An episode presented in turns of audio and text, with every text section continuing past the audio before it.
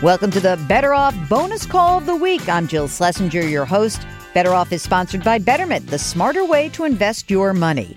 Okay, this is always one of my favorite parts of the week because this gets you to pay attention to your money. And that's all we want you to do. Just a little bit of a, not a um, an obsession, but hey, uh, on your radar. How about that? If you would like to get on the air with a question, please let us know. Just send us an email. Ask Jill at betteroffpodcast.com. And we would be delighted to have you on. And of course, stay tuned because Thursdays we drop the longer show, the Better Off Podcast. You can download the show and subscribe anywhere you get your stuff iTunes, Google Play, Stitcher, SoundCloud. You can go to betteroffpodcast.com. We've got all the links right there. So, right now, let's go talk to Andrew. He is on the line from Chicago. Hi, Andrew. Welcome to Better Off. How are you?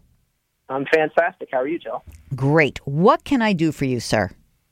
Okay, so I'm in the process of kind of consolidating some retirement accounts, and I have an old 401k with a, a former employer that I was looking to roll into an IRA. Mm-hmm.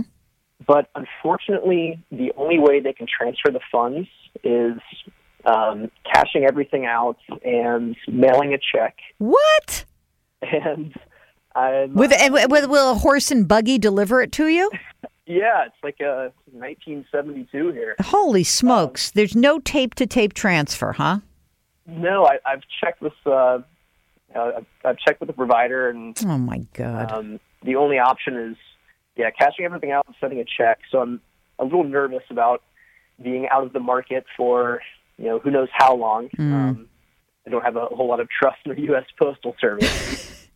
Not that there's so- anything wrong. I'm sorry, mail letter carriers. We love you. Okay. they're not a sponsor, are they? Okay. No. okay. So my question to you, um, luckily, the I have some good choices as far as low cost index funds. You mean in the old 401k. plan? Yes. I have some nice Vanguard funds with uh, super low fees because Mm. they're institutional shares. Mm. So keep Is it there. any- yeah, I'm, I'm trying to think if there's anything I'm overlooking as far as um, leaving it in there and just you know sticking it in a S&P 500 index fund and not worrying about it. Uh, well, look, there's there's two things. Most people like to like you you had this idea like I want to consolidate everything because it's just easier to manage. But uh, the biggest reason why people will leave their old 401k plans is that they have crappy choices inside that. But if you're saying you've got low cost index funds, Vanguard funds that are in there and they're available to you, and the old employer is not forcing you to get out because sometimes some employers want you know, former employees to move their money, there's not a huge impetus to to move it. How much is in there? Uh, it's about a hundred thousand. And what else do you have going on? How old are you? I'm 32, Mhm. and um, with guess I have about 200,000 in all my accounts combined, as far as um, brokerage and retirement accounts. Great. That's great. Are you single, married, partnered? I'm single. You mean you're worth 200 grand in your 30s and, you know, we can actually marry you off? This is great. You've got 200 grand. This is, I, I think I'm going to run a dating service on the side.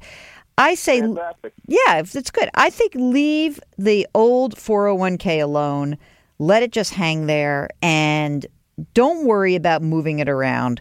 As long as they're allowing you to do it, I'm hopeful that in the next some group of months or years, they will increase their ability to do a tape to tape transfer and you'll be able to roll it over eventually. Okay, Sound good? that's what I'm, that's what I'm hoping for. Excellent. Um, you have time for one more quick question? One more quickie. Okay. Um, what are your thoughts on having a 100% equities allocation for somebody my age? Eh. Oh, wait. th- That was the sound effect. Did you like that? I'm not a 100% anything person. I'm really not. Here's what I think I think it would be very, I- I think that what happens is that you get this idea I'm going to be so aggressive. But when you really look at the research and results, adding a little bit of asset allocation, even if you maintain an aggressive stance, is not going to damage your upside so much and it, it will help limit your downside. And assets move differently in different times. So I'm never the person who thinks that you should be 100% equities. I'm much, I, I think the most for someone who's young and who has a high risk tolerance would be like 80 20. And you'll be fine with that. Don't have to kill it. Okay. Andrew from Chicago, go rescue Sears, which used to, which needs your help. Okay. I'll see what I can do, Jill. All right. Take care. Good luck. Thanks. Bye. Okay, that's a wrap of our Better Off bonus question of the week. If you've got a question, it's simple. Send us an email at AskJill at BetterOffPodcast.com. We'll arrange to get you on. And don't forget, in just a couple of days, there's a brand new episode of the Better Off Podcast sponsored by Betterment. Talk to you then.